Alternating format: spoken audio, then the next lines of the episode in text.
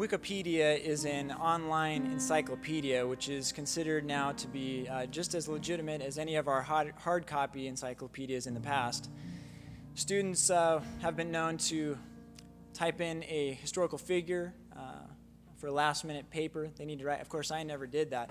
But um, Wikipedia is a source that uh, people go to as their encyclopedia now exclusively uh, compared to the old um, hard copies you might search for Julius Caesar and write a report on him.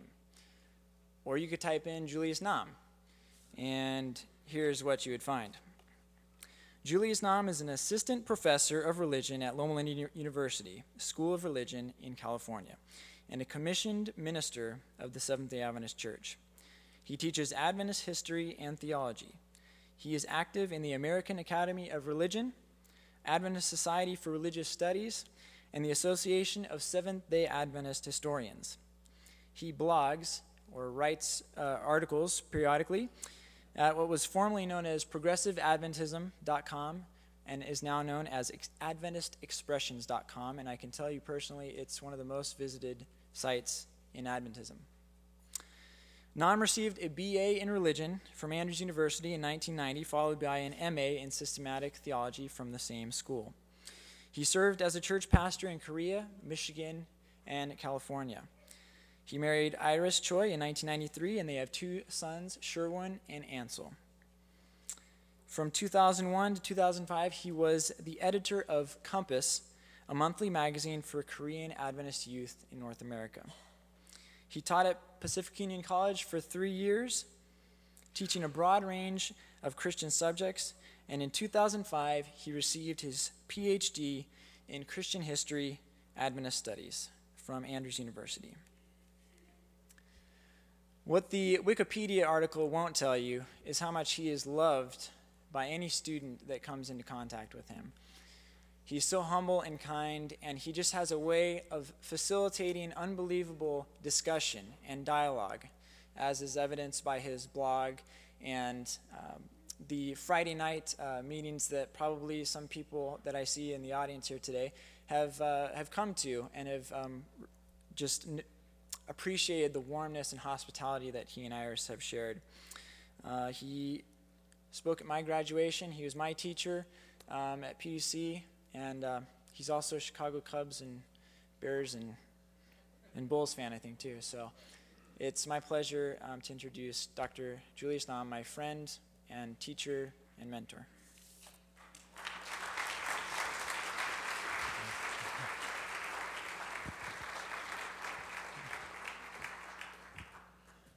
Thank you, Dustin. That was kind of nice.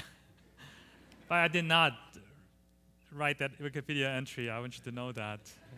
Someone that I don't know. It was flattering, but it's kind of weird and awkward.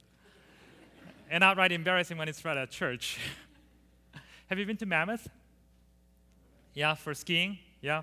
Uh, I went there for the first and last time in 2004, December 2004.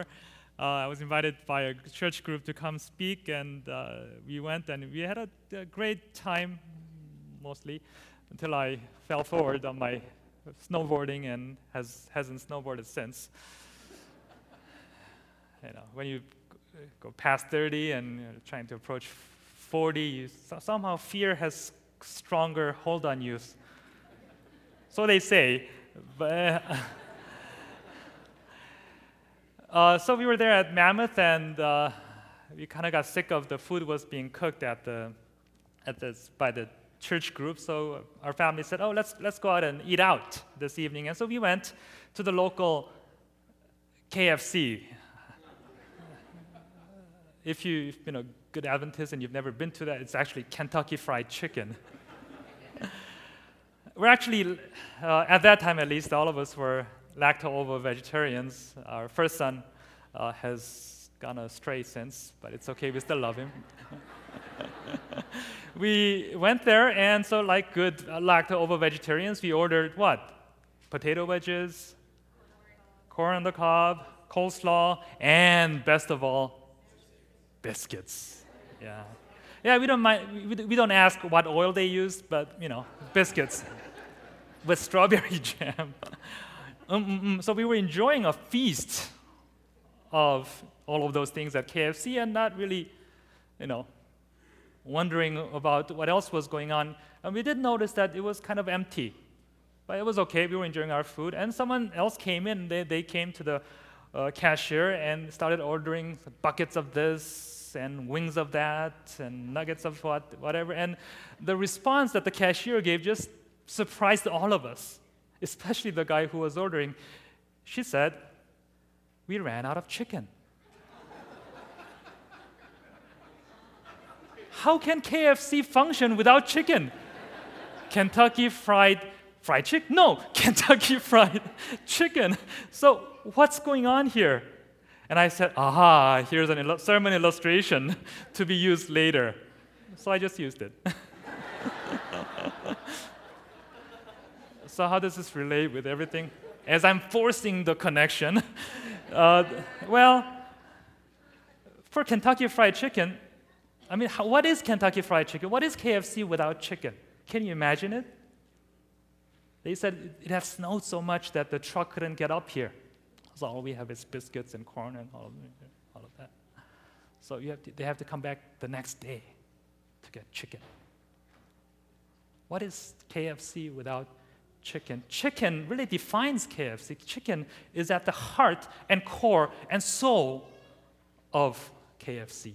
It is the essence of Kentucky Fried Chicken. What lies at the essence of your community? What lies at the essence of the Adventist definition of itself? This month, you're pondering upon the question of the remnant, and indeed, the question of the remnant has been at the heart and soul and core and essence of what it means to be Adventist. Some of you love it, others have questions about it, yet others are secretly reviling the concept, maybe. What is the remnant? What is it all about? We're not the only ones who've actually called ourselves part of God's remnant. All the way back in the first century, you had a group of people called themselves, who called themselves the Essenes, who removed themselves from society, created a certain commune, community in the desert, and f- felt that they had a special calling as, as a remnant people to live a life of utter purity and sanctity in a, in a way that would usher in a new millennium, a new age. They, redemption of Israel was upon their shoulders. Throughout Christian history, there have been various groups who have claimed the role and the calling of the remnant. The Protestant reformers were also that. They also went to Revelation 12, verse 17, the verse that Adventists have gone to repeatedly, and have seen that, yes, the keeping of the commandment of God was a valid criterion for remnanthood. And, and for them, it was the second commandment, the Protestant second commandment. You know how the Catholics and Protestants number them differently. The idolatry commandment. And they said, Roman Catholic Church has all these images and icons, and you know, quote unquote worship Mary and pray to saints. That's idolatry, they said. So we who do not do that are worshiping God properly. And so therefore, we qualify as the remnant. They also went to Revelation 14 and saw the three angels and have said the three angels point to our identity as a people, our mission as a community. Some of them, this, some of them in Geneva said, "Oh, the first angel. The first angel talks about Martin Luther, his nailing of the thesis in, uh, uh on Halloween, 1517." And then they said, "Oh, the second angel talks about Ulrich Zwingli, a reformer in German uh, part of, the Swiss, of, of Switzerland. And then they said, oh, the third angel's message, the climax of the three angels' messages is the message of John Calvin in Geneva. And these are the Genevans talking. About 150 years later, you had a group of, uh, another group of Christians who felt a remnant calling to reform the church in England.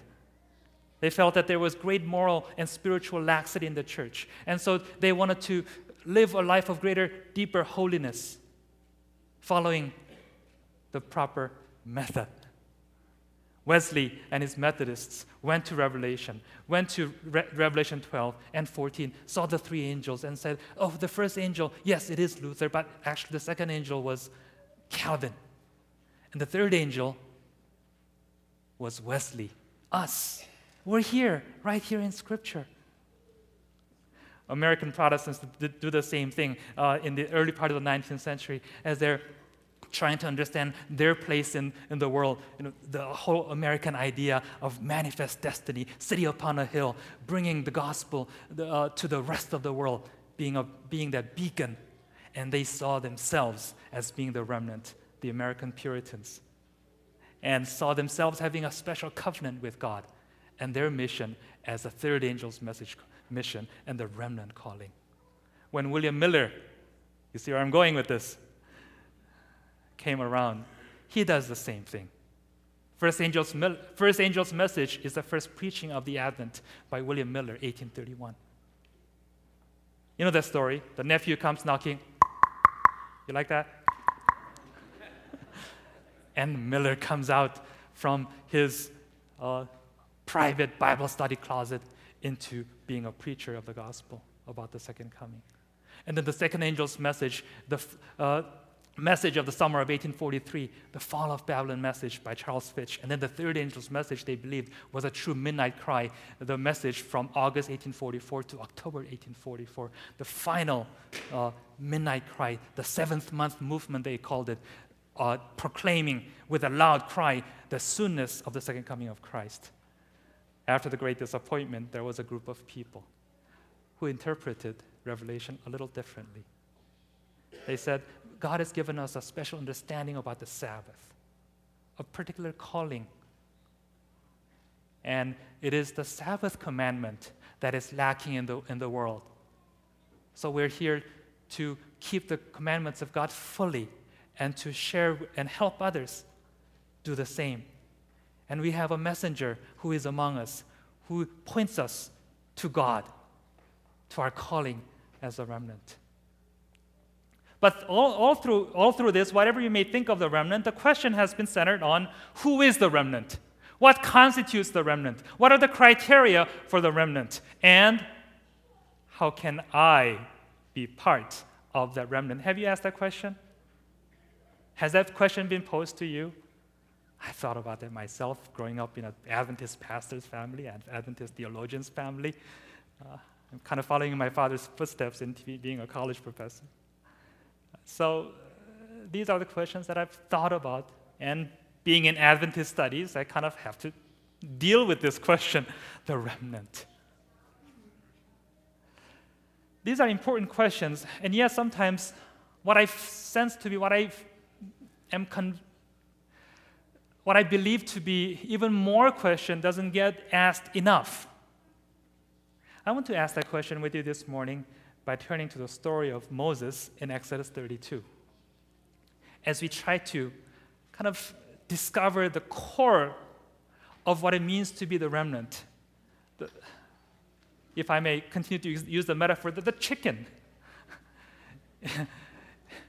the chicken in this message, this remnant business. In, in Exodus 32, we find Moses on top of Mount Sinai in, in communion with God 40 days, 40 nights. And scripture says, no eating, no drinking, just, just utter supernatural experience for Moses. And through, during this time, beginning with chapter 20, you see the Ten Commandments, and it doesn't stop there.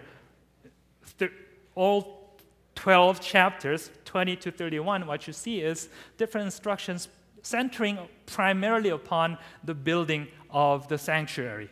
So the context is, is the sanctuary context. What it means to worship God properly, and what it means to represent and commune, commune with God appropriately. At the end of, the end of this sanctuary instruction narrative, what we find is that the people are building and worshiping a golden calf. God is not happy. In verse 9, what you see is that God is, as the narrative goes, very, very irate, irate and angry. Verse 10 Now leave me alone so that my anger may burn against them and that I may destroy them. Then I will make you a great nation. I'm going to leave the intricacy of the theology behind God's anger to Pastor Chris and her colleagues for the future discussion. So I'm going to avoid that very sensitive topic. I think the clue might just be where, where God says, Leave me alone. He is anticipating Moses' protest. And he indeed does protest in the next verse. In verse 11, Moses is finding, trying to find favor with God. and says, Oh Lord, why should your anger burn against your people whom you brought out of Egypt with great power and, and a mighty hand? Oh, as if God needs reminding. Moses is saying, Remember what you, what you just did? Why should the Egyptians say it was with evil intent that he brought them out to kill them in the mountains, to wipe them off the face of the earth? Turn from your fierce anger, relent, and do not bring disaster on your people. What's Moses doing here? Okay, calm down now, take a deep breath, God. It's almost as if Moses is the one who is taking the role of the counselor, and God is the one kind of seething, and you know, it's, it's a, there's a certain role reversal here. A wonderful teaching moment, I think, in Moses' journey in leadership. At any rate, Moses is cajoling, counseling God. The next verse is even more interesting for me. Remember your servants, Abraham, Isaac, and Israel, to whom you swore by your own self, I will make your descendants as numerous as the stars in the sky, and I will give your descendants all this land I promised them, and it will be their inheritance forever. Remember the covenant. It's now Moses is almost getting now desperate. If you really, if you're really serious, God, Oh, come on, it's not fair. You made a prom, you promised. Your kids say that, my kids say this all the time. You promised. We have different versions of the promise. So it becomes a hermeneutical battle suddenly. Apparently, it happens in your household too. Moses is saying, You promised. And God relents. Does God ever change? Big point of debate, discussion in the Adventist church, in the evangelical circles, among Christians and beyond. Well, the Lord relents and does not bring on his people the disaster that he had threatened. As the story goes, Moses goes down and now he gets angry, the breakage of the stone, and then all the interesting, horrific things that actually happen. Uh, uh, an instance of ordin- ordination of the people to kill and, and punish, and a very uh, complex story, which, once again, I will not cover. At the end of this narrative, Moses says, okay, in verse 30, to the people, okay, I will go and do atonement for you. And he goes up to God, and Moses says, God, verse 31, Oh, what a great sin these people have committed. They have made themselves gods of gold. But now, please forgive their sin. But if not, then blot me out of the book you have written. What an amazing thing to say. First, God threatens, relents, and Moses is sort of turning the table. He, he wants a, just utter guarantee that God will not destroy them, and he's saying, You wanted to start a great nation with me? God, that's not funny. I'm not flattered. I don't want to be the father of that new nation. If you destroy them, destroy me. I don't want to I don't want to live all happy and nice and blessed by myself. My fate is inextricably tied with my people. Let's just consider just for a moment where, where these people are right now. Yeah, they feel bad now since they had, they had to drink that gold stuff. I don't know what gold tastes like. And, and all the horrible things. So they, they, they feel bad. But they're so stupid. They're so ignorant, so idolatrous, and undeserving of what Moses does, the mercy that God grants so undeserving. And yet Moses says, My fate, my destiny lies with them and not with you alone. Here's a calling for God's remnant. All too often, the calling of the remnant has been about who is the remnant? Am I the remnant? Are we the remnant? What are the characteristics that, characteristics that we have that qualify us to be the remnant? Are we in that book? Is, that, is, is my name? Oh, remember the song? I sang it in the first peri- first uh, period. First, it's not a game. It's first service. first service. I've been watching the Olympics too much. uh, first uh, service, but uh, I don't know if I have the courage to sing it right now. Yeah, there's so many more of you, and my wife is here. She's gonna make fun of me. Lord, I care not for riches. Sing it. Will you sing with me? Lord, is that, is that high? Low? Lord, I care not for riches, neither silver nor gold. I would make sure of heaven. I would enter the in the book of thy kingdom. In the book of thy kingdom, with its pages so fair. Tell me, Jesus. Tell me, Jesus, my Savior. Is my name written there? Is my name written there? On the page white and fair, in the book of thy kingdom, is my name written there? It's kind of odd, isn't it? Kind of singing against the text, sort of kind of. It's a beautiful hymn that I would continue to sing. It's, there's nothing wrong with the hymn except if that centrally defines our religious spiritual walk. Is my name written there? I live with fear that I, my name might not be there. I'm going to do all I can to be in that book. And even if the rest of the world isn't there, I want to be there. Heaven is a wonderful place filled with glory and grace.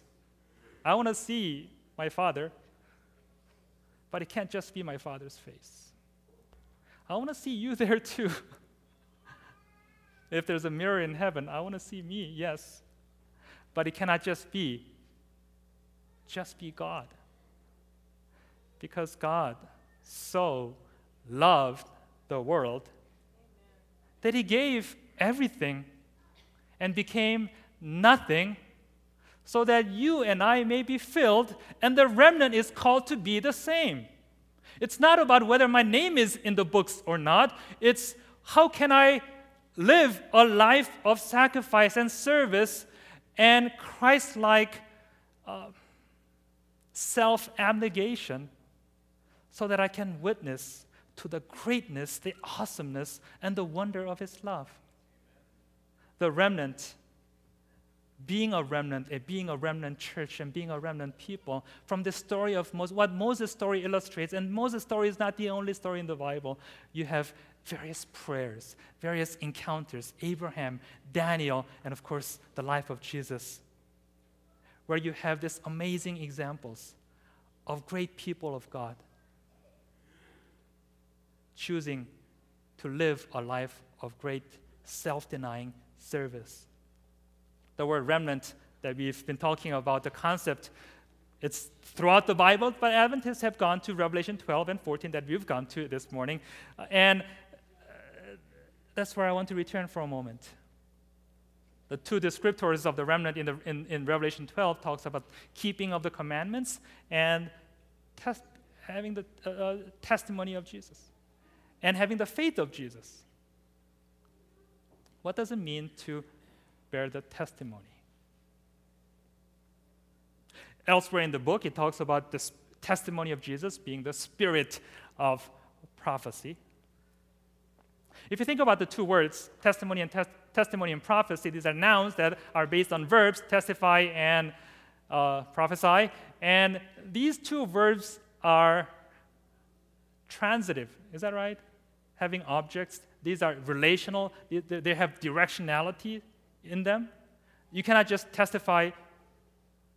I suppose you, if, you, if you have split personality, you could testify to yourself, but uh, you testify to others. Prophecy is always in the context of a community. You don't self prophesy, you prophesy to a community, to the world. And it's about Jesus. And the dominant metaphor, dominant characteristic of Jesus that we find in the book of Revelation is about Jesus, the slain lamb, who conquers evil, who is victorious over oppression, over the beasts through his sacrifice. It's an interesting paradox, isn't it? Victory through becoming nothing, through peace, through nonviolence.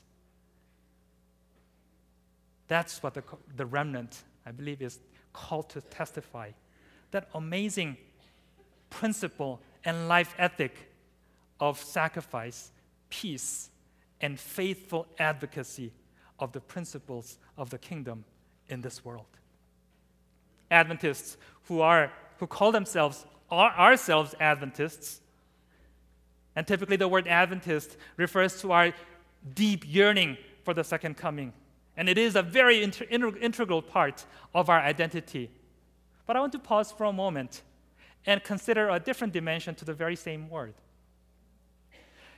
Being an Adventist cannot only mean that we are waiting for the second coming, it has to also equally mean bringing the kingdom that has already come into this world and sharing it with the people who are in search of it and are yearning for it.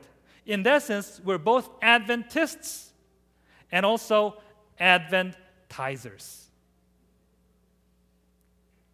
If you go to the book of Acts, and know, correct me if, if, I, if I miss something, but in my recent study of the book of Acts, looking at all the sermons in the book of Acts, I was struck by something very, very interesting. What I was struck by is that there is not a single sermon on the second coming as Christianity was being established.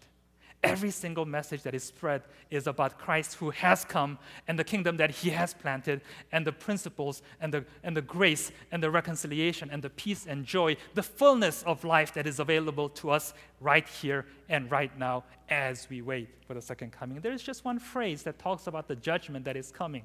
Beyond that, it's all about Christ who came and opened a new way of living. That's what they, uh, that's what really burned, was burning in their hearts. That's what they were passionate about, these 12 apostles and more.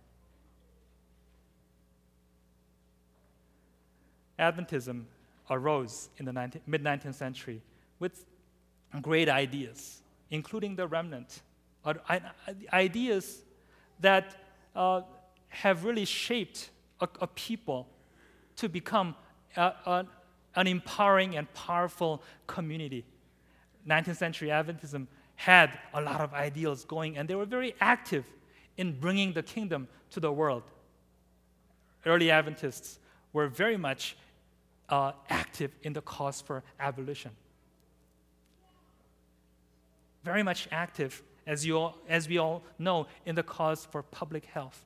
It wasn't just for our well being, so that eventually, 160 years later, we'll be in National Geographic. that it would be about, indeed, bringing health and wholeness to the world. Adventism was indeed uh, very active in elevating the place of women in society, the rightful place. Adventism was active in championing religious liberty, the rights of minorities, objecting, giving, having room for conscientious objection in this world, critiquing sharply the imperialism of its own country, the United States of America. That's very clear in the 1890s when A.T. Jones, one of the uh, early leaders of Adventism, uh, writing sharply against America's war with Mexico. Very sharply. Adventism has many treasures, but these treasures must continue to have meaning in the real world in ways that truly transform the individual lives of the people of the world.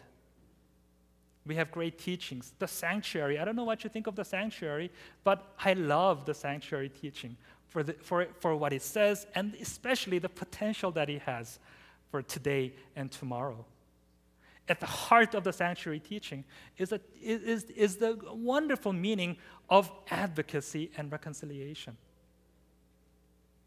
We may disagree on particular interpretations of Daniel 8:14 and Hebrews 8 and 9 and all of that, but if our interpretations do not make us a people who bring real advocacy and real reconciliation in the world, our doctrine means nothing to the world. If our teaching of the Sabbath, as convicted as we feel about the rightness of the day, does not bring restoration, does not bring liberation as it did to the first listeners of the fourth commandment, having been slaves for hundreds of years. If it does not bring restoration of the environment the way it was intended to in the animal kingdom, in, in the land, if the Sabbath does not lead us to be champions of wholeness and restoration and liberation, if it does not lead us to be champions against human trafficking that is going on more than ever 25 million in the world, more than in the 19th century. If, if, if we, it does not make us become transformative agents as a people of the Sabbath, what good is being worshippers on the right day? Our precious, precious teaching on the unity of human nature and the implications for human wholeness if it does not lead us to be in whole relationships, if it does not lead us to indeed be truly concerned with the well being of those who live around us, those who work for us, whether legally or not so legally, then what good is it to believe that we enter into unconscious state after we die? We have a wonderful message, series of messages in the gift of prophecy found in the ministry of Sister White. If the, her teachings and the fact that God gifts with a prophetic gift to a community, if there is, this, if there is no continuation of that prophetic fervor to speak for God, to speak against injustice in the world, if we do not have the courage to be that people, what good is it to have the spirit of prophecy? Somewhere along the way, perhaps you may have lost that prophetic remnant edge as we now enter, have entered fully into our community's third century. There are many pressing issues that confront us globally in the environment. Poverty is, remains a powerfully vexing, troubling issue. 1.3 billion live on just $1 a day. It's just unfathomable for us, isn't it? Just by getting here, getting to this place, we've spent a couple of dollars, or maybe four or five dollars, with the gas prices the way they are. Yeah. As we've been worshiping here the last hour, 200 to 300 children have died of either malaria or unsafe water. Well, what is our calling? What is our responsibility? Do you know, do you know Uncle Ben from Spider Man? that memorable quote that, is, that speaks the truth with great power comes. You do watch movies. With great power comes great responsibility. God has given this community, you and me, incredible power the power of the gospel and the means with which we live our lives. What is our responsibility to the world as a people of the Sabbath, as a remnant people? We look more closely. We see communities that surround us Loma Linda University. I work for Loma Linda. Oh, you heard that. And many of you do too. So I speak carefully and what's the word? Reverently.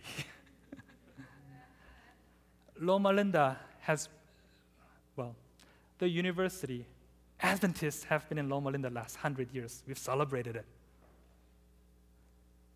But in many ways, we've allowed some of the social diseases to fester right in our neighborhood, right around us. We have a responsibility, a remnant responsibility. I know that we- we're not going to make everything perfect. That's not the point. What is our calling? What is our direction of our testimony and prophecy? You know, Adventist institutions are known for being uh, demanding in sacrifice when it comes to benefits and salary. A different way of putting the stark truth that they pay less. And the, and the rationale that's given, and I'm not talking about you know, my boss, I think he was here first period. It's not about my salary or anything like that. It's, it's about, we've used the rationale of asking people to sacrifice for mission. And I think that's a very valid uh, rationale. But somewhere along the way, Adventist institutions and Adventist employers have just become bad employers. Where every, I haven't been to all around the world, but there, I hear too many stories, I'm sure you have too, of grievances, what they consider to be injustices about the institution. You can pay people less, but you can still be a good employer. That's true for Adventist individuals as well. Wouldn't it be great if people said, you know,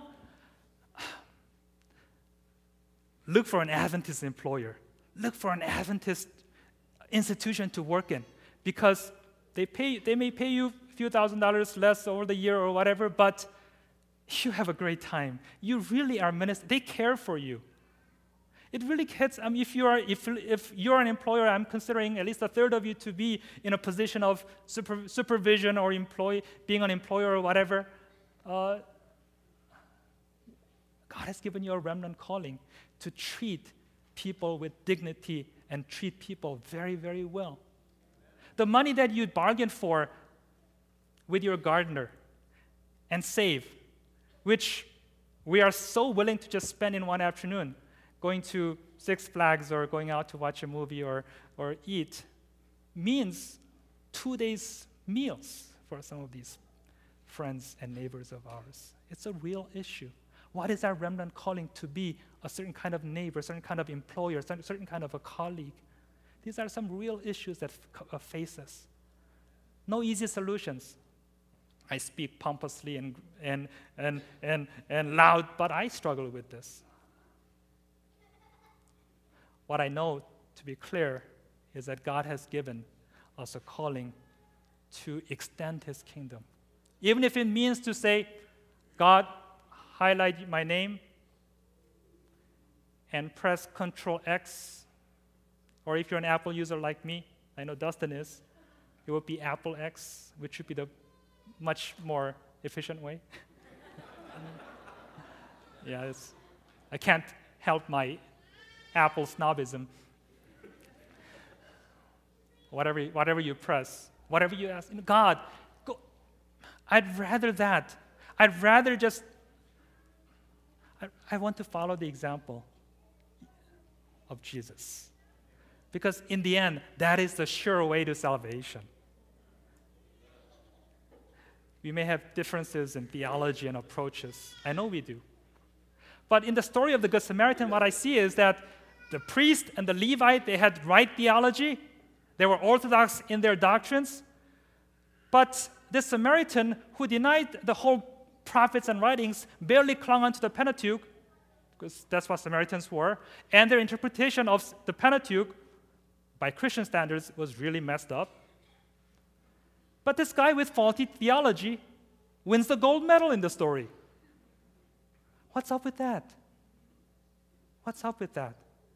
Because somewhere along the way, the right thinking, proper ex- exegesis did not lead to right living. But it did for the Samaritan. A great lesson for you and me. In the end, God will be asking, Have you seen me in the people who have surrounded you? If you're not able to see Christ in the ignorant, blasphemous, idolatrous, ungrateful, sinful people in the world, when we indeed get to heaven, if we do, we might be very, very lonely. And God does not want that. May that calling to be a remnant, a true remnant, beyond perhaps of, of our imagination be the calling that you and I accept this morning throughout this week. Amen. Are you blessed, church? Do you have something to think about this week? Thank you, Julius, for bringing that to us. If you've come this morning to pray, I just want to remind you there will be people from the prayer team. Would you like to pray about something you've thought about this morning? Concern you have in your personal life with your family, your work? People from the prayer team will be down front here and one in the back of the sanctuary. Uh, please take advantage of a community that wants to pray with you today. Uh, come next week, would you? Jon Paulien will close our camp meeting month for us, and I expect you to leave that day also with something new in your heart. So be anticipating that this week. And now, Father, God of heaven and God of earth, I ask you dismiss us with the courage to release our salvation status to you.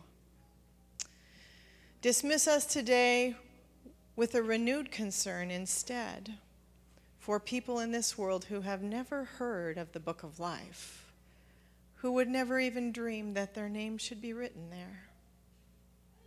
Dismiss us with that concern through the power of the Holy Spirit.